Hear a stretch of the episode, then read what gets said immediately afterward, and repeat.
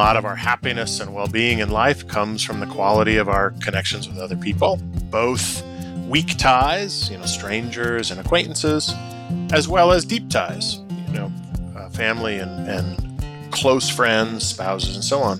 And yet, if you look out at the world, there are lots of opportunities for connecting with others that people don't seem to take, that would presumably improve both their own and another person's well-being, and yet they they don't do it.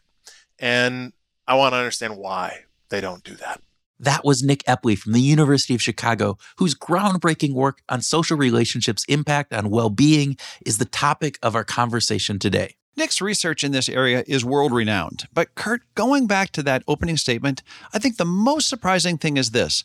While we know how important social interactions are to the quality of our life, we often don't connect with others when we have the opportunity to do so. That is so true. And it is the core of Nick's research, as well as our conversation today on this episode of Behavioral Grooves, the podcast that explores stories, science, and secrets from the world's brightest thought leaders for the curious at heart. I'm Kurt Nelson.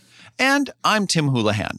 In our podcast, we talk about behavioral science insights that can improve your well being and your relationships.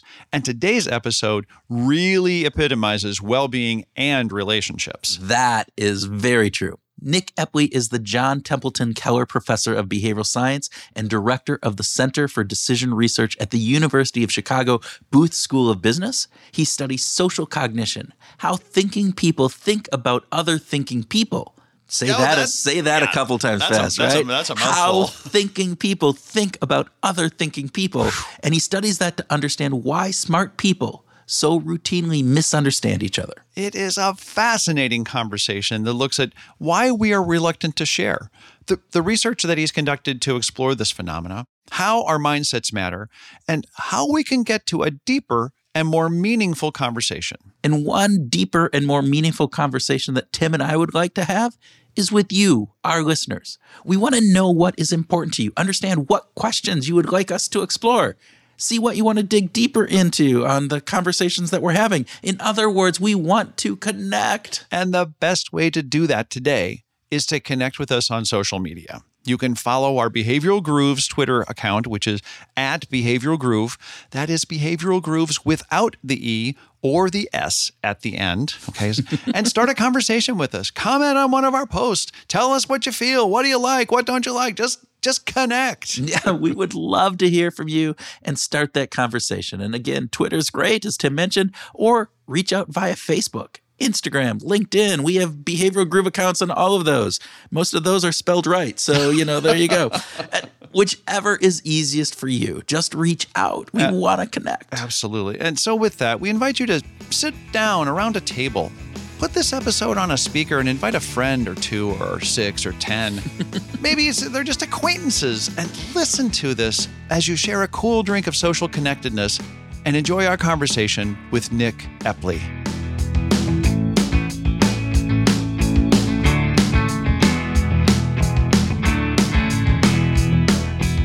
Nick Epley, welcome to Behavioral Grooves.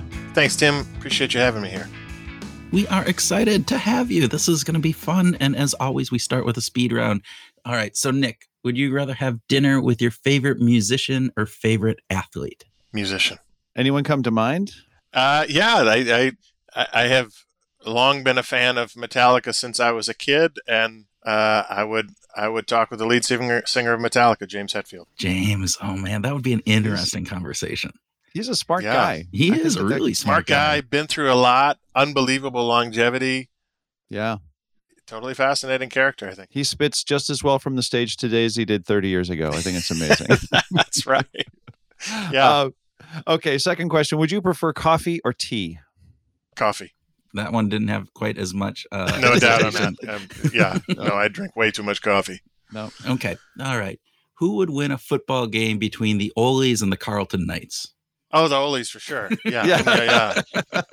Particularly yeah, when you know when, when you were there, right? You know, wasn't that? yeah, for sure. Well, well, let's not talk about our record when I was there. But it was could have been better, but yeah, now not a contest. Yeah. Okay. Okay. So, uh, last speed round question. When you first meet someone, are you more likely to engage in some small talk or try to have a deep and meaningful conversation? Deep and meaningful for sure. Excellent. I've And seen the data. You've seen the data, exactly, which is, of course, why we're talking to you. which, which seems Yeah. contrary to what most people like think. So tell us a little bit more about that. So we've been working for about a decade or so now, trying to understand what seems to me like a really basic social paradox. And that is that a lot of our happiness and well being in life comes from the quality of our connections with other people, both weak ties, you know, strangers and acquaintances, as well as deep ties, you know, uh, family and, and close friends, spouses, and so on. And yet, if you look out at the world, there are lots of opportunities for connecting with others that people don't seem to take that would presumably improve both their own and another person's well-being and yet they they don't do it. And i want to understand why they don't do that. And one of the things that we've really gotten our teeth into which i think is a really general phenomena we see it time and time and time again. This is a big hammer and i see see nails just all over the place is that people underestimate how positively these social engagements are going to go. So, conversation is a good example of this. You and I, Kurt, get together to talk for uh, you know first time. I would be happier, not crushingly so, but meaningfully so, if we had a a deeper, meaningful conversation. If I actually really connected with you, if I learned some interesting things, than if we just engaged in idle chit chat. And yet, most of us are a little reluctant when we start a conversation with a stranger to go deeper, to ask something meaningful, to ask about somebody's kids or their favorite thing to do or an important value or a particular trauma they've had in life or some, these things that are meaningful that actually connect us to the mind of another person. People are often reluctant to ask about these things. And what we find in our work is that they seem to be overly reluctant to ask about them. So, what is some of the reason why people are reluctant? I mean, it, it, you you talk about some of the different factors that go into um, why we kind of anticipate the types of interactions we get, but what are some of the reasons why we might be reluctant to go deeper in that Yeah. first time? Yeah, so let me start a very broad level and then I'll zoom into conversation. I think the general phenomena that cuts across a lot of different social interactions that we've studied, from having conversations with strangers to engaging in deeper conversations with strangers or, or acquaintances to expressing gratitude or giving people compliments or asking for help when you need it. I think the general phenomena going on across all of these situations is that we underestimate, we fail to appreciate just how social other people are. We tend to think about other people as individual agents who have their own interests and concerns and do their own things, when in fact, people are quite social. They care about others, they want to connect with others. When you reach out to someone, their behavior is not just a function of who they are, it's a function of the fact that you reach out to them, they tend to reach back. We tend to think about other people like marbles out in the world. I mean, you know, just these sort of independent agents with no connection to others, when in fact people are more like magnets. When they come into close proximity, the presence of one has some force that pulls the other often towards it. Not always, obviously, we have some cases of repellent forces, but often they pull each other together. And thinking about other people as if they're marbles when in fact they're magnets, I think produces a whole host of of suboptimal outcomes. Conversation is one of them. So, what would it mean if I fail to appreciate just how social you are? Well, it would mean that I don't recognize how much you care about what I have to say in this conversation, right? So, it would be really awkward if, Kurt, I ask you about, you know, tell me what you're most grateful for in life. I'd, lo- I'd love to hear about it. Tell me about the most meaningful trip you've ever taken who's the person in your life that's most important to you? Why are they important to you? Um, if you assumed or that that I didn't care about what you had to say, and I assume that you didn't care about talking about those meaningful things with me or hearing what I had to say on those important issues as well, well, then it would be a really awkward conversation. I would be sharing all this meaningful stuff with you, and you wouldn't give two farts about what I had to say And that would be unpleasant. But that's not how these interactions go. When I tell you, you know, who I'm most grateful for in my life, which is my wife without question, when I share this information with you, you're not indifferent to that. That kind of sharing causes you to share back, right? You, you, social behavior is reciprocal. Yeah. When I trust you with meaningful information, you trust me back and share meaningful information. Well, and then that's how friendships work, right? But failing to appreciate that kind of magnetic feature of interaction, that you get this kind of reciprocity, reaching out to another person means they tend to reach back to you in a positive way, means that we underestimate how positive these interactions are going to go, and therefore I think are overly reluctant to have them. So we'll stick with idle chit chat, which we kind of all dislike at some level, when we could do better. But yet we're still we're still tripping over our, our we're stubbing our toes constantly on this. This Yep. this Yep. absolutely fascinates me.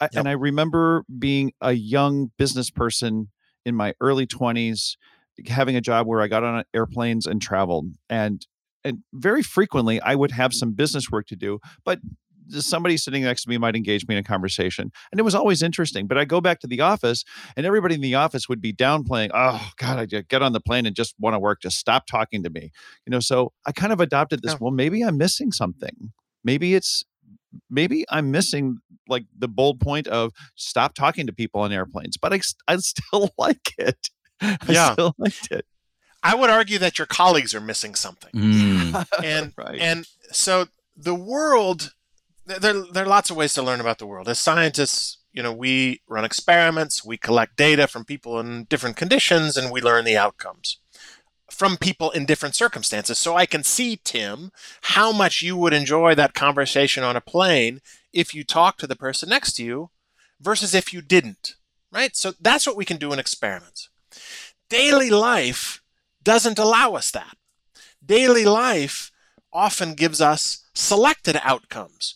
So, Tim, you chose to talk to this person on the plane and you learned something, but your colleagues maybe didn't talk to that person and they didn't have a chance to learn what that situation would have been like if they had done something else. So the world is is what my former uh, well our ex University of Chicago faculty member at, at at Booth Robin Hogarth refers to as a wicked environment.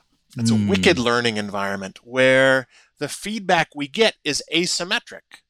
It doesn't have high fidelity like it does in experiments where we can learn from different outcomes. We only learn from the one we chose and not from the ones we avoided. And beliefs that encourage social avoidance. I think it would be unpleasant to talk to you, Tim, so I don't. Kurt, I don't think you want to have a deep conversation with me, so I stick to the shallow end of the of the conversation pool. Yeah. And in that case, We you would have been right, by the way, of course, Kurt. I'm just, just going to say that. we, we only learn from the things we do, not from the things we don't do. And so beliefs that are avoidance oriented, that keep us from doing things, are also the ones that are likely to be the most miscalibrated because we don't learn from experiences we don't have. Yeah. You, you you mentioned that by the way two of the in in your un, uh, under sociability article you talk about three things. You talked about the asymmetric learning and the this uh, differential construal of sociality but you also talked about uncertain responsiveness um, and this this this concern. Um, how did you come to these three? How did you like boil all of this down with as you said a decade worth of data nick? You've been this isn't like you just started researching this last night. you know, you, Right. this is this is this is a passion. How did how did how did you boil these down to these three things? So there are different ways that behavioral scientists do their work, work different approaches we take, and if you take one, you tend to be condescending of others, um, which is a sort of unfortunate feature of the human condition. But as you get older, you recognize there's value in lots of different approaches.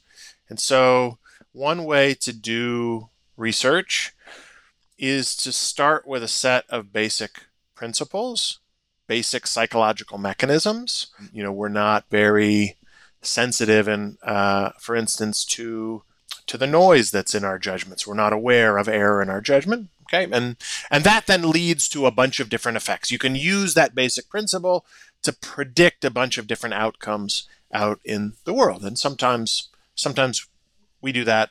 Uh, other other researchers do this as a matter, of course, in the kind of work they do. The other approach is to do more backward induction, which is to look out in the world out there and notice something that just makes you go, hmm, you just, hmm, why does that thing happen?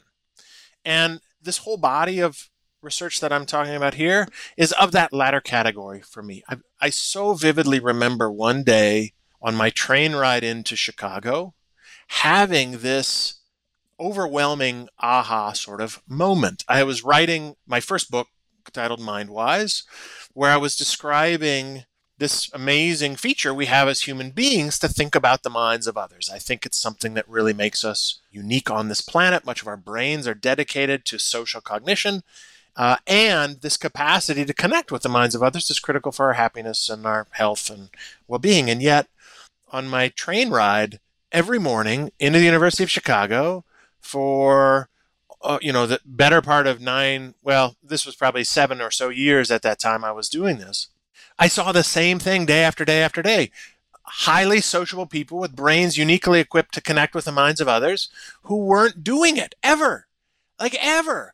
You'd sit on the train, people would line up along the windows as if they were hugging, you know, some sort of protective space. God forbid you'd sit next to another person. They had to, and then people would get on the train and and they would creep in next to you always last to me. Like I was always the guy who had the one seat next to him. Somebody would, at the end, they would be stuck sitting next to me. They would sit next to me. And then 45 minutes, we would go on the train ride, sitting cheek to jowl with someone who was social like us, made happier and healthier by connecting one of our neighbors, not a random psychopath. and what would we do for 45 minutes? Nothing. totally ignore each other. Like, what the hell is going on? Why do people do that? So that was the, and it's not like, you know, it's not like I hadn't done this for years. I had, but one of the things you do as a, one of the things you do as a, researcher, I think, is that you get your antenna antenna tuned to these kinds of observations, and they strike you as, oh, why are we doing this? And so I had this insight one morning on the train. Why are we doing this? That's what started all of this. I actually had a conversation on that very morning with a woman I remember very well. She's wearing a red hat, older African American woman carrying this big bag. And I thought, well, this seems dumb. What if we tried something else? And so then I tried something else. I had a lovely conversation with her for half an hour. And so so that's what started these wheels turning. I study social cognition for a living. I study mistakes we make in these mental state inferences. So it's not like this was a new topic for me, but trying to explain why do we do this was like grabbing the loose thread on a sweater. Once I tugged it, mm. oh yeah, all of this stuff started to unravel out of it. And then Tim, back to your initial question, you try to explain it. This is what we do as psychologists. Well, why why would we be reluctant to engage with a stranger when in fact it turns out pretty well? What could explain that? So at that point, you're consulting the literature. And I didn't come up with anything new here in terms of why people are reluctant to do this. What I did was I connected our knowledge. I worked backwards from the other approach to doing research. Yeah. I took this phenomena, I try to think about why this might be not just random but systematic and based on what i knew of the literature was able to identify what i thought were a few plausible mechanisms and i started testing those with my collaborators and we found evidence for some of them um, and and that's how it worked and i'm sure look i'm i'm sure there are other mechanisms at work here tim other things beyond these three that we've identified i don't know what those are we'll find out. Yeah. So two questions here, totally unrelated to each other. So uh, let's let's go with the first. Given what you just said, so you, you got this epiphany. You're you're on the train. You're you're looking at all this, and then So, what has been some of the research that you have done to kind of highlight this, to kind of get at some of these understandings of different pieces? Is there one or two research elements that you could uh, explain with our with our listeners to kind of highlight what what some of that research is that you've yep. been doing to do this? Second part of the question then comes after this, going back to what you talked about about moving from the, the like that kind of just small talk into deeper talk. And we talked about the reciprocity of this. And I'll come back to this because these are two very disparate questions. And I apologize. This idea that, okay. all right, so in that case, do you do you start by asking people uh, those deeper questions, or do you start by sharing about yourself in those deeper questions? Because again, if it's a, re- a reciprocal type of relationship, um, you would I, w- I would assume that you would start by sharing about yourself, but that kind of seems different than how what anyway we'll we'll start with the first one tell us about some good research and then mm-hmm, and then we'll, mm-hmm. we'll come back yeah. to this other whole different line as as we go on yeah so the research that started this whole program about what we now refer to as under sociality just started on the train i was on and we simply turned that into a legitimate experiment you when you notice something yourself, you do want to understand is this just me? Am I weird? Right? Am I unusual?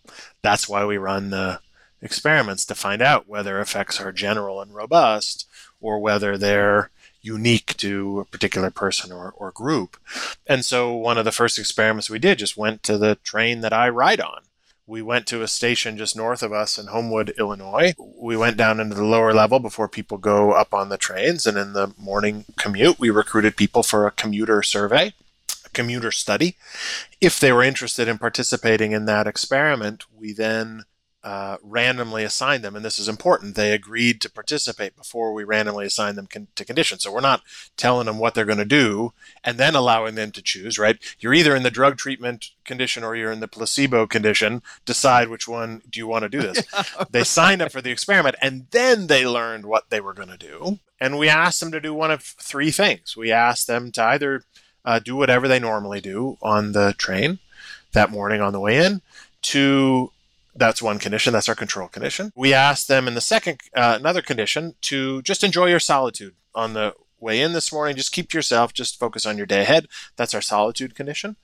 And in the third condition, we ask them to do something radical, which is, you know, when a person comes and sit down next to you, try to have a conversation with them, try to make a connection with this person. We then handed them an envelope that had a survey in it. Uh, that's our old school way, an actual paper survey that they filled out and dropped Crazy. back in the mail. I know it. This was you a decade ago. We did this. yeah. We didn't at the time, or or we didn't know how to use it. I can't quite remember, but we actually had you know envelopes with stamps on them, and they filled out a, the pulled out pulled out the survey and filled it out at the end.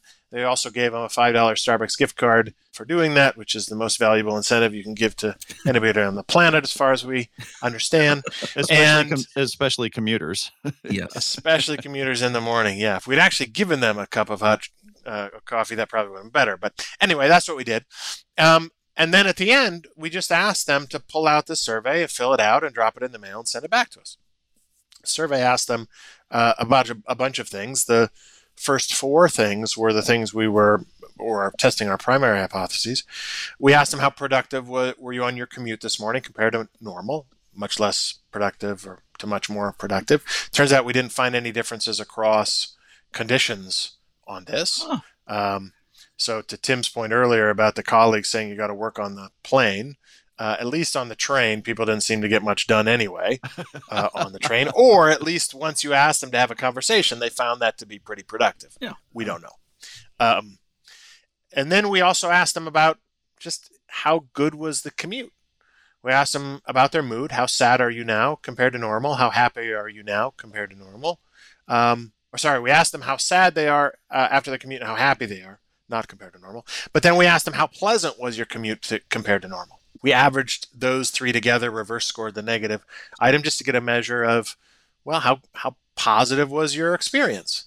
And what we found was that those in the connection condition reported a more positive experience than those in the control condition or the solitude condition. And so that then raised the question of, you know, hmm, why? It's rare that people choose to make themselves less happy than they could be, or at least people think that it, it's not usual for them to do this. And we thought that people, uh, to to our earlier point we were talking about, we thought that people might um, might have mistaken expectations about how these social interactions would go, and that they were then behaving perfectly rationally, that is aligned with their expectations, but that their expectations about their commute might just be wrong. That is, we, for a variety of reasons, expected that people might think that they would enjoy their commute less than they actually would if they engaged in conversation than if they kept to themselves or did whatever they normally did. So, to test whether people's expectations might be calibrated or miscalibrated. We ran another experiment recruiting people from the same station, same time of day, but this time asking them to tell us how they thought they would feel mm. If they were in each of these conditions. And these participants reported telling us or, or reported thinking that they would actually be the least happy have the least positive commute in the connection condition mm. than in the control condition or in the solitude condition. Gary Becker, who is one of our famous Nobel laureates in economics at University of Chicago, in his Nobel address noted that the rational choice model, that is the rational uh, agent model, which is dominant in in economics, assumes people are rational agents, assumes that people behave in the world in a way that maximizes their well being as they conceive it. And that conception part is appropriate. Rational agents behave in line with their expectations. It doesn't mean that their expectations are aligned with reality. And so what we found was that people's expectations here were miscalibrated. And again, that was the first kind of tug on the loose thread on a sweater that everything else started to to stem from, we found those miscalibrated expectations were were quite common about interaction. They stemmed, at least in this case, again from thinking that others aren't that social. What we found was that people thought they were more interested in talking to others than others were in talking to them. And if you didn't think other people didn't want to, if you thought other people didn't really want to talk to you, well, it'd be impolite and rude to try to engage them in conversation. But it turns out when you say hello to somebody, I love your hat, I have one just like it, which was what I said to the woman who sat down next to me that morning on the train. well, they're going to do just what you did, Kurt. They're going to laugh. And that's going to then start uh, an interaction that wouldn't have had otherwise without it. So that's an example of a kind of experiment we do. We've replicated that recently, more recently, and uh, in trains coming in and out of London. Uh, there, we also find that um, what people are reluctant about there is is not having a conversation. It's not that they think that if they have a conversation, it'll be unpleasant. They actually think it will be pleasant if they have a conversation. What they think is that starting one is going to be hard because mm. they think other people don't want to talk to them. And so, there, if we ask people to imagine trying to have a conversation on your commute that morning, people thought that wouldn't be very pleasant compared to the other things you might do. But they thought that if they actually found somebody they wanted to talk with, that is actually having a conversation they thought would be pleasant with more pleasant than keeping to themselves. So that's an example of the kind of research we do here. We've expanded this, we've done this now in lots of different domains. We've looked at once people are talking, what happens when you engage in relatively more versus less intimate conversation? That's the deep talk question you'd asked about earlier. We've looked at what happens when people reach out and express gratitude to somebody they they feel grateful to, or express a compliment to somebody, or do a random act of kindness for somebody else, or or ask somebody for for help when they're in need, and just over and over and over again, reach out and express to support to somebody, engage in a constructive conversation. I mean, I, I feel like we're our papers are sort of broken records, but it, the, the effects are so so robust that people are just not social enough for their own well being. And we find this time and time again. Going to the second question, then, as you're thinking about that, as you talk about that deeper, deeper meaning, and maybe this isn't part of this, but but do you start that deeper conversation by sharing about yourself, or is it by asking the question of somebody else? Uh, did any kind of insights as to so if I'm going to do this, how is the best way of being able to do it? So that's a great That is a great question. And I want to answer it in two ways. so, first, I'll say we don't really know. Mm. So we haven't we haven't tried to optimize this. And I'm sure it matters a little bit. I'm sure it matters a little bit. And this is something we get questions about all the time. Okay, all right, smarty pants. So I'm going to do this. How do I do it? Yeah. How do I start a conversation, right? But I actually think that's the wrong question to ask. I don't think that's the right way to think about this. I don't think that people have difficulty knowing how to do this. Uh, They have some, and and that's not to say it's not important. It is important. I think the bigger issue is that people don't try, and that it's not. I can give you a list of tips on how to start a conversation. Open with a compliment. I think actually starting by by showing interest in another person. I can give you some tips. I think that's sort of marginal. I think those are sort of small things. I think the bigger thing is people don't choose to put themselves in this these situations and then use the skills that they already have to make these things work. I think a more productive approach to a lot of these things in, in social life is just to change the way you approach other people in your daily life. If you were just more open to engaging, if you just yourself took more of an interest in other people, recognizing it'd be good for you and them as well, you would do a lot of the things just automatically that you already know how to do to make things better. So, for instance, this morning we had snow here in Chicago. I have a little tractor that's got a plow on it. My kids love to ride on my lap. My youngest is six. She she's little. She loves to ride on my lap. All my kids have. Uh, I have five. They've all loved to do this.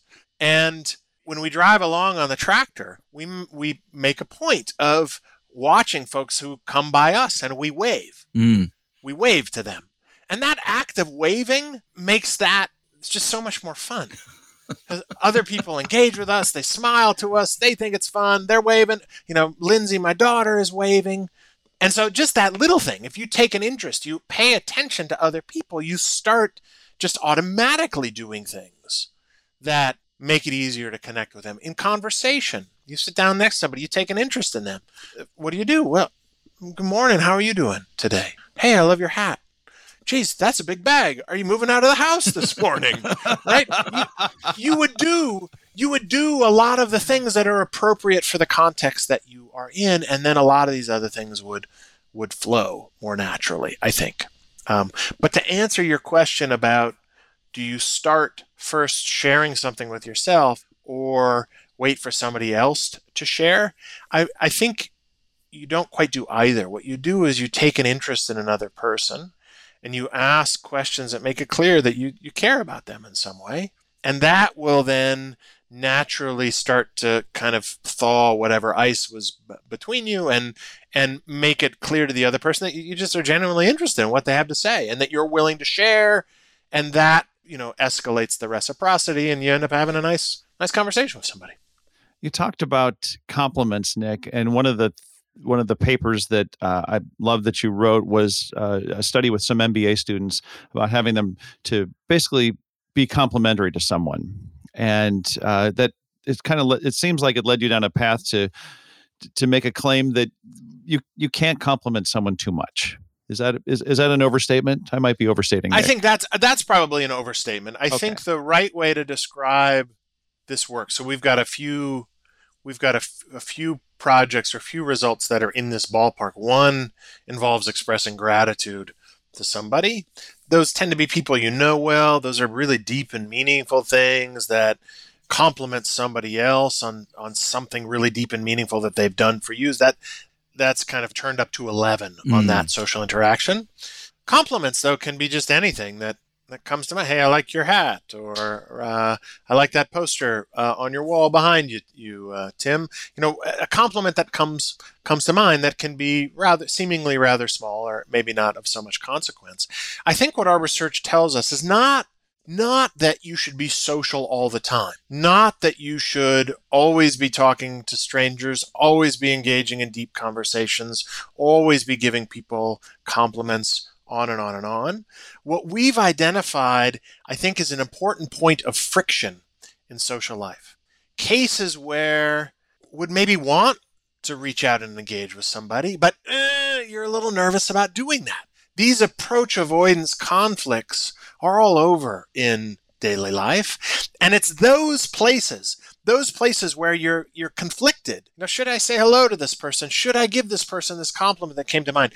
Everybody uh, has somebody they feel grateful to who they haven't they'd like to tell them, but they haven't figured out quite how to do it yet. Those are the places where being off a little bit on the cost of reaching out and engaging or, or underestimating how positively these are going to go that are going to cause us to make, make unwise choices that you would regret.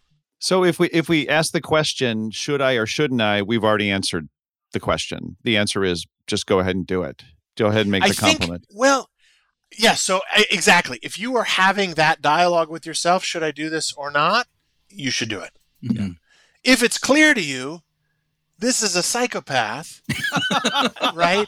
Or this is a dangerous situation, or nothing positive at all is coming to my mind about this person, right? If you're purely in the avoidance category in this situation, our data don't suggest that you should ignore that, right? Like, you know, uh, you know, our our data don't suggest that you should get into the car of a stranger who comes by and invites you into the car, right? That's not what they suggest. What our data suggests is that when you're in this mode when you're conflicted, you're probably getting the cost wrong. Mm. That avoidance calculus is probably off a bit. And if you were aware of that, I think you would make a different choice in these situations. So I'm not wildly social. I'm not that guy on the plane that talks your ear off to death. But, you know, when I get a sense that, you know, this person would be interested in talking or I, or I know they'd be interested if I if I started and I'm able to, they seem able to. I'll start it, but I but not not all the time. So there is a happy medium.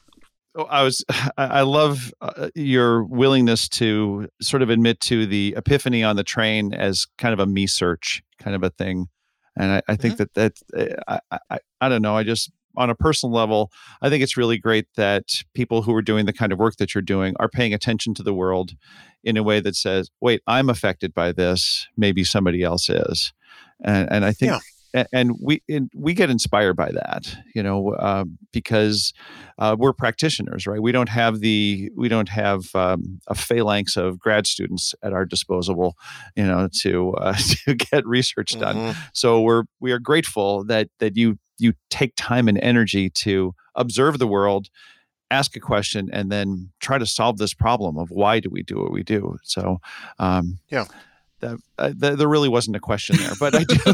but well, it's a compliment. Say, Tim is giving you a yeah, compliment. I appreciate that right very much, there. Tim. He's Thank applying you. this as, as we're Thank we're you. This. I appreciate that very much. One of the things I say to my my MBA students every year when I when, when I'm teaching is is that everyone in their daily lives is a behavioral scientist. Yeah, everyone, everybody does this. Love that, right? And we all have beliefs and causal theories and uh, about why people do what they do. I, I, mean, I'm in these conversations all the time. I'll tell people about the research I'm doing and then just wait for them to tell me why people do this, right? Everybody's an expert in this. I don't think this happens to physicists or neuroscientists, but it happens to me all the time. And the difference between what we do as behavioral scientists and what we all do as intuitive scientists is that we subject our observations to a higher level of scrutiny, ideally, that allows us to see things that everyday experience doesn't always give us. We see all of the observations that we could across a wider range of people, measuring outcomes carefully and tracking them over time rather than just using our memory for events. So it's not a, a difference in kind what we're doing here as behavioral scientists versus as intuitive scientists. It's a difference in the in degree mm. and what you know how how we're assessing evidence. That's the only difference. We and I don't think I don't think behavioral science starts starts well it's not connected to the world. Yeah. We we've interviewed people that we call accidental behavioral scientists exactly that that they are doing this. They're they're do, all of these factors they're understanding they're trying to understand why people are doing what they're doing. They just don't have the language or the the research background but they're applying all of these principles in in practice in a daily life kind of thing. With that where's your research going? What what are the things that are uh, top of mind for you now moving forward over the next couple of years what are the things that you want to explore and get a deeper insight into So I'm in the midst of writing another book right now, which is sort of consuming every thought, spare thought I have beyond trying to get our papers out. And what's the, And- what's the book? Is it, can you give us a, a little overview of what this this book is going to be about? Yeah, the book is about under sociality. Mm. Is about people not being quite social enough for their own well-being. Why that happens, what the consequences of that is, I think, for our own experience, and also I think for society as well. So, Mm. a lot of the angst and disconnection we're seeing in the world today comes from people not really engaging with each other in a in a deeper way, becoming really disconnected from each other in lots of ways, and that just creates ill health, not at just at the individual level, but at the societal level as well. So that's what it that's where my attention really is, and beyond that, we don't. You know, I, I can't see that far ahead. The great thing I think about research is that it unfolds as you're doing it. I can tell you about the papers we're writing right now. We're trying to understand how individual level beliefs about each other can produce social norms, Mm. you know, kind of social level effects. So, why is it sometimes we get ex- situations like a train car or a plane where people almost never talk to each other versus others like a party where everybody talks to each other? What, why? It's not, these things don't show up everywhere. We think they're critically contingent on people's beliefs and expectations about others, and we're trying to track that. But you know wh- where the next epiphany for where this goes next, we don't know. I Where where that You know, next the- woman in a red hat is, we we're not, yeah, not quite no, sure. I don't huh? know, and absolutely, I, I just I don't know. You know, you you're when you're in the midst of a project, you're often or series of projects, you're often thinking, what's the bigger thing to do? So you know, we'd like to take some of this world work around the world in different cultures, different contexts, Yep. you know, make it big. Look at. I- I actually think that what varies a lot around the planet are not people's experiences of social engagement, but rather their expectations Mm. and so that you can explain more open or enclosed cultures not by differences in their actual sociality but rather by differences in their beliefs that's a very hard problem to study um, but that's the next big thing i'd like to start tackling. I know other people are tackling different aspects of this kind of work. So my friend liz dunn who's at the university of british columbia brilliant behavioral scientist is trying to understand how to encourage people to be more social. Mm.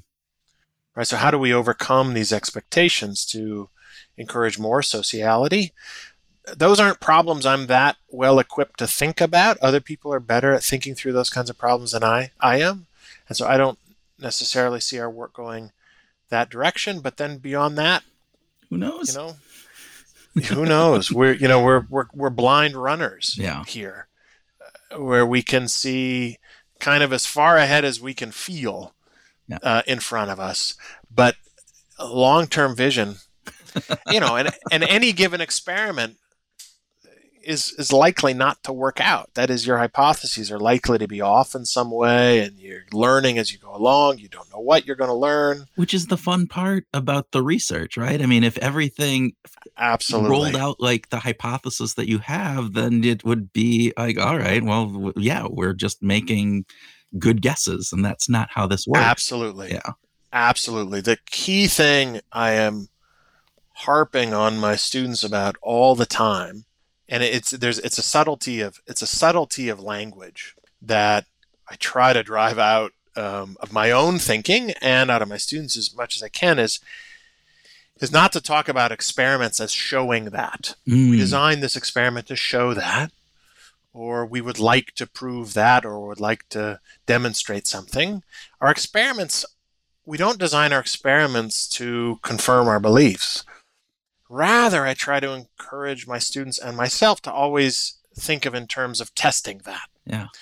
We designed this experiment to test that hypothesis or to test whether, because the most interesting insights from research, I think, the things that really get you moving down a new path are the cases where you were not right, where your expectation led you astray. One great example of that in, in our work was one recently where we were trying to understand how to overcome some of these misunderstandings about the minds of others. So I, it's hard to know uh, what others' beliefs and attitudes are. And one of the ways that psychologists, I think, had presumed for a long time would would make us better at this was engaging in perspective taking. So, Tim, if I just put myself in your shoes, try to see things from your point of view. If I sit down next to you on the train or a plane, then I'll be better able to understand whether you want to engage with me or not, or I'll better understand your beliefs or attitudes. And we were we started a bunch of we started some experiments trying to understand well how does perspective taking like that increase accuracy, and it just turns out it doesn't. Mm. That is putting myself in your shoes, Tim, doesn't do squat for me. it turns out in understanding as well as far as I can tell doesn't doesn't doesn't increase my ability to accurately understand what's on your ah. mind. It does a lot of other things to me makes me feel closer to you and makes me think that you're more similar to me. But it doesn't necessarily give me access to your mind because I don't have access to your mind. I'm just guessing in my own mind. So that project started with a hypothesis tests that just turned out our, our expectation was just wrong. And we're wrong again and again and again and again and again and again and again. We published a paper with 25 experiments in it where we were reporting that engaging in perspective taking putting myself in your shoes doesn't increase the accuracy with which I predict your your views, yeah. your beliefs, or your attitudes. And only one thing does, it turns out, which is the really stupid thing, the stupidly obvious thing of just asking you what's on your mind.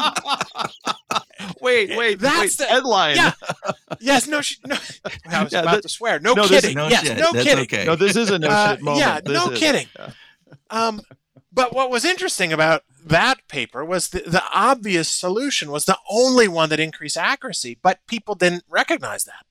That is, they thought perspective taking would increase their their accuracy. They thought doing that would make them better. And when they were actually doing each of these things, when they were engaging in, you know, when we brought spouses in together to to put themselves in their partner's shoes to guess what was on their mind. They thought they were doing just as well using a completely ineffective strategy as when they were actually asking their partner what they thought about these questions they were then later having to predict their responses on. So, yeah, so insight often comes, I think real insight comes not when we're doing experiments that show that, it's when we're doing experiments that test whether.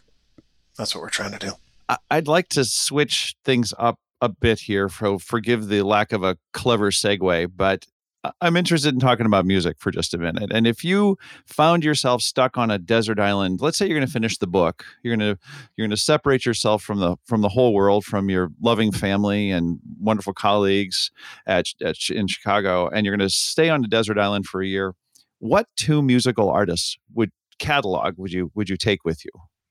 Oh God well, we talked about James Hetfield earlier, so I'd need Metallica's. I'd need Metallica's uplift at times. Yeah.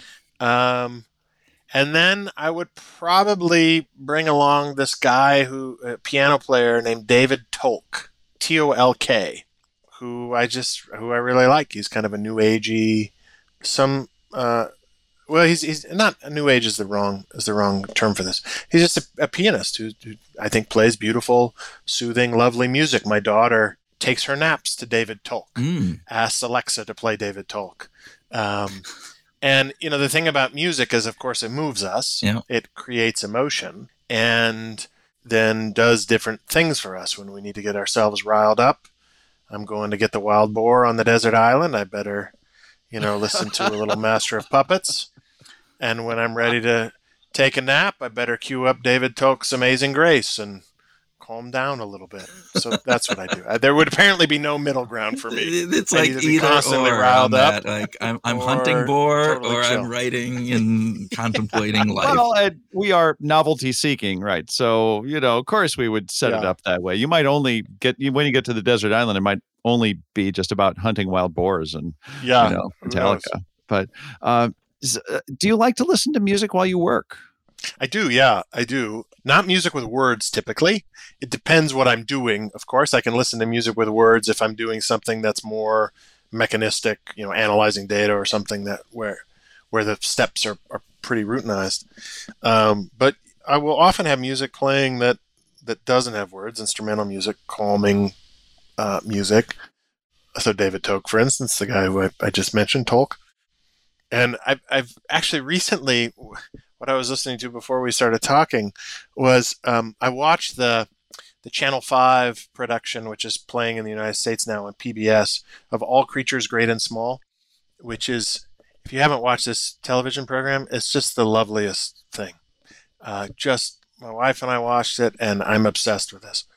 And they just had the loveliest, the loveliest instrumental music to go on with with this just beautiful show that was about um, just a lot of these beautiful human relationships in this lovely, you know, UK countryside setting on these old farms. Gorgeous. And, and so I, I've been playing that in the background while I've been working. Cool. Very, very cool. Well, we want to express our gratitude to you for being a guest on Behavioral Grooves today. Thank you so, so very much for taking your time and sharing your insights with us. We really appreciate it, Nick. Yeah, thanks, guys. I really appreciate you having me on here. This was really fun.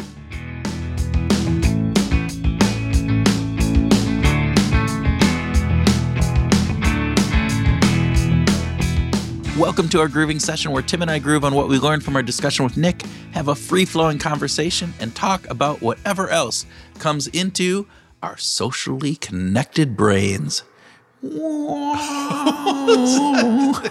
making it sound like there's something weird going on there. We have a. It's like the social. It's the un. The, what's that Marvel? The the connected brain. I forget who. Anyway, I don't know. Matter. I don't know, but uh, Pierre Teilhard de Chardin, the Jesuit philosopher from the early 20th century, called it the noosphere. Ah. No, notice you go to early French philosophers, and I'm talking Marvel. Shows you where where where we spend most of our time, right there. Just, it really is. It's really, and it, I can't even remember the Marvel thing where you can quote like nice and direct. That's that. There you go, folks. If you want to have a deep conversation, talk to Tim. If you want to just talk talk about, about, comics, hey, you know, who's better, Iron Man or Captain America? Come talk to me. There you go. All right, well, where do we where do we want to start this grooving session on on next? I have a question for you. Oh. Do, do you talk to people on airplanes? I like do. strangers that are sitting next to you. I, I do, but not all the time. Okay, what what uh, and well, why? Well, and uh, the reason that I do is because I read Nick's paper. Okay. So a few years ago, and I, and I took it to heart, and so I don't do it all the time, and I, I absolutely didn't do it much before that but I like it. I have to admit, but not on long flights. Like like we flew to Qatar. It was Yeah. 16 hours in Yeah. the air. No, I, I was not interested in, in starting a conversation that might last that long. But like on hour long flights, or you know, two hour long flights, yeah. I think that it's okay just to have a little bit of chit chat and find out if they're getting divorced or not, or who's who's you know if their grandmother is dying, or you know you get these really weird interpersonal things, and I like it. And, and how about you? You know, it's really interesting because I don't, and I have this Like little. not at all. I typically don't. So I, I there have been a few times, and those few times have been absolutely wonderful. So it's this idea, like like you know, I've had great conversations, and I've never had a really horrible one. I've had one, I think, where. Uh, the person droned on a little bit, but you know, I was able to weasel my way out of it. So it wasn't like it was it was horrid Yeah. but I just don't. I get my book, I get my headsets on, I kind of make it pretty, you know, noticeable. Like, don't talk to me Yeah. until we land and the wheels hit and we're getting the, the ding goes on. And I go, oh, and then you have that conversation. But man, yeah. Because you know you've only got like six minutes between Yep. And, and touchdown as, and the and as the horrible terminal. as that conversation can be, it's only going to last for a short time, then for sure. But but given this, I, I am I'm going to because of this research and because of talking to, to, to Nick, I, I think I'm going to be more like you. I'm going to make a an effort to say hi, to introduce myself and ask just some meaningful questions that might Right. lead to a good conversation. I will tell you, I had one of the best conversations ever with this guy coming back from uh, on a red eye from Las Vegas Huh. you know, I was young and great, and you know, and we he's telling me about his, you know, how he goes out to Vegas and gambles on, and he flies out over the weekend during football season because he bets on all of the all the sports things and how much he bets, and it's just an interesting conversation, you know. So you have had some really interesting conversations, Okay.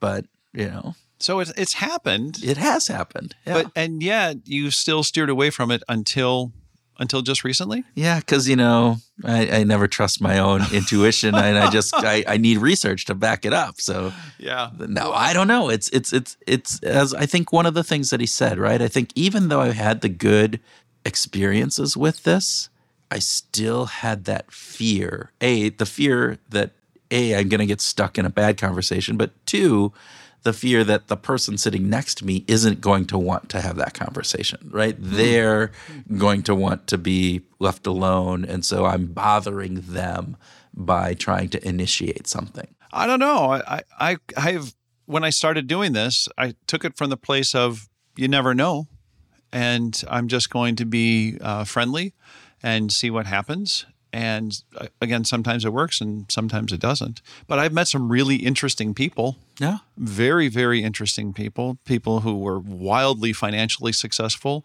wildly successful in their sort of their relationships, like they had great families, you know, to rely on, um, and people who were troubled. You know, I wasn't joking about the, you know, I'm just getting divorced or, holy cow, you know, my grandmother just died and I'm going to the funeral. It's like, you you know, shit happens. You know, it's real life. but this is the piece that I, I, you know, the big piece that I'm taking out of this, and it goes back actually. Um, you know, Jon Levy talked about the same thing, but this idea that, you know, the the well being in life comes the quality of our connections. Yeah. Jon Levy said it in this way back in I forget which episode he was in, but he said the fundamental element that defines the quality of our lives is the people that we surround ourselves with and the conversations that we have with them. And what I love about what Nick is saying is saying you have both those really tight and deep, meaningful relationships like we have with our families and our close friends. But there's also those weaker connections that make a difference in our lives. And particularly, this is the part that I think, you know, Jon Levy's talking about is this the conversations that we have with them. And if we have better conversations with people and more of those better conversations, we have a much better life. And I'm just, uh, that's what I'm running with. Yeah. It is. Th- that's fantastic. I love that quote from Jon. Just kind of love Jon in general because he's such a, sh- a sharp guy. But it is so interesting that Nick has picked up on this idea that even though we know it's better, we still don't do it. You know that that we know that we rely on other people, that we rely on relationships, and yet we still don't do it. Um, I mean, we talk to people at parties, but oftentimes because we have to because it's the it's the it's the social norm. So like, oh, gotta go to this party. I'm gonna meet a whole bunch of new people. Okay, put on my party face. And what happens at those parties when you, You- start talking to those you people? come away with okay, that guy. I'll never talk to him again. But oh my gosh, this woman is doing some incredibly cool stuff, and oh, my, I would have never guessed that she's a psychologist and she's doing research in this and that. It's like, wow, great conversation. You know, and you you you leave typically being more pumped up than not right Yeah. when you have those conversations yeah, right if you go to a party and you don't talk to anybody that's a pretty bad party right yes, uh, and why don't we think the same thing on a train ride or a plane ride why don't we think about this as I'm sitting around all these people Yeah. who have interesting lives and are doing interesting things, and we could be sharing and, and talking to each other. And, you know, I should be uh, disappointed when I land and I haven't talked to the people around me. I've taken this to, uh, into uh, Katie and I have tickets to the Guthrie, uh, a, a local theater in town, and when we sit down, and if the the people sitting adjacent to us are already there, just say hi. Yeah. You know what what brought you here? Are you a big fan of Shakespeare? Or are you just a season ticket holder? Or you know, uh, it just start a little conversation. And even though there might only be five minutes, it's just nice to kind of smile at somebody and it, it just feels good. Yeah, it does. I mean, I think there's a lot of those opportunities that we have in line, you know, waiting at Starbucks, doing whatever it would be. Oh, You can be Yes. having those different conversations. We, uh, you know, skiing. Uh, you you ride up the chairlift Right. with people, and Or, you or know, when you're waiting in line or for the waiting in chairlift. line. You know, there's all of those things. At the basketball game, we were at the ba- you know, like just like you at the Guthrie. You know, there's different people that you know sit around me by the Timberwolves game all the time. I know I have something in common with them. They are obviously basketball fans. Right. So Right. right there, you can start up a conversation, and those are much better times when you have that conversation going than when you don't. Anyway, You're part of the same tribe. Yeah. It's not like you're just you're part of the I'm flying from Minneapolis to Chicago tribe. Yeah. You're part of a we like sports and we like basketball tribe. It's much more meaningful. the, the Minneapolis to Chicago tribe, I, I like that tribe. Pretty weak. Pretty weak tribe. So I, what I what I also like though was was in the conversation that we had with Nick is, is he talking about you know so why does this happen? And some of the research they did around that and I, I love the the way that he talked about that misalignment between reality and expectations. We expect people to you, you know that this won't be easy that it's hard that they're not going to want to talk to him Well, you're like a walking lab. You, this has been you, right? it is. This is exactly me. Others don't want to talk, you know, all of those things. I think that that is um, great. So here's the thing if you're listening to Tim and me talk right now, right, I, I encourage you to try this out. Hell yes. just go out and and make an attempt whether it be at your local theater in the shopping you know mall and you're in line waiting just say hi to somebody and try to start up a conversation because that's what i loved uh, nick's thing if you're having a dialogue with yourself should i do this or not you should do it That's it. That's exact. That that's the best question right there. Uh, and uh, don't be creepy. you know? oh, i don't know if you can help but being creepy Well, tim but- but, that's that's a whole separate aside But to follow that, it's good to start by just sharing first. Yeah. You know, you don't have to put somebody on the spot. Oh man, I didn't think it was going to take so long to get through this line. Yeah. You know, I'm just buying, you know, six pairs of jeans, nine, you know, t-shirts and, you know, 18 pairs of socks and they're getting heavy in my arms, you know. or I don't know. You've given an insight into your buying habits here. you, you like just go and buy all your clothes for the entire like five, Five year years, period yeah, and, yes. and Yeah, uh, like one, time. Yes. Yeah. You know, I, and I think it, it comes down to though. I I think the big piece that that kind of he brought up is that it comes down to mindset, right? Yeah. Being more open to these interactions, thinking of this as a party as opposed to a plane ride where you you know put your head into your book or and put your headphones on, right? You have you open it up. What Yeah. did he say? We're more like magnets than marbles. Oh, I love that. Quote. Love that line. Yeah. We're more like magnets. So just let the magnets, you know, I, I, again, there's two poles, right? We're not always going to match up. And we're not picking partners for life. It's just for the next minute and a half or six minutes. Is there is there a conversation that we might have that could be enriching or Yeah. not? or not. And, and and either way, it's not not going to be as you said. You're not picking your your partner for the rest of your life. You're not going to be, you know, have a horrible experience that you're going to be, you know, miserable for No. days on end. It, No. It's a good conversation or not, and more likely than not, it will be a good conversation. Probably. And that I think is so. Go out there, take the initiative, be first to share, have a different mindset about it, and you know, you're going to be happier for it. Agreed. All right. So I think that's a good place to wrap up. I think What do you so. All right. All right. As always, as always, always, always, thank you for listening. And please, please reach out to us on social media. We want to have those deeper and more meaningful conversations with you. Yes, you, the person who has your headphones on right now and you're listening to my voice. You, I'm talking to you. As I'm sitting across the table from you and you're looking at me and, and you keep saying this, it feels just a little bit impersonal. just saying that. Uh, it is true, though. We do want to hear from you because You, I, we're talking to you. well, we want to do it even more uh, and and more than we're doing it now, right? And as we do more of it, it's going to improve our well-being. It's going to improve our subjective experience. It's going to improve our psychological richness. and it's going to improve your well-being, listener. Not bad. There you go. Right. You That's go. right. Everybody benefits. Yeah, we're we're just such giving people, Tim. That's all we're doing. We're just giving, giving, giving. Okay. Maybe we are. I don't know. All right. If you don't reach out to us, which I can understand because we probably just freaked you out with this whole fast Possibly, two minutes possibly. here. You going, those guys are freaks. No way am I connecting with them. Then at least start a conversation with someone when you're on your next plane flight or in line at Starbucks.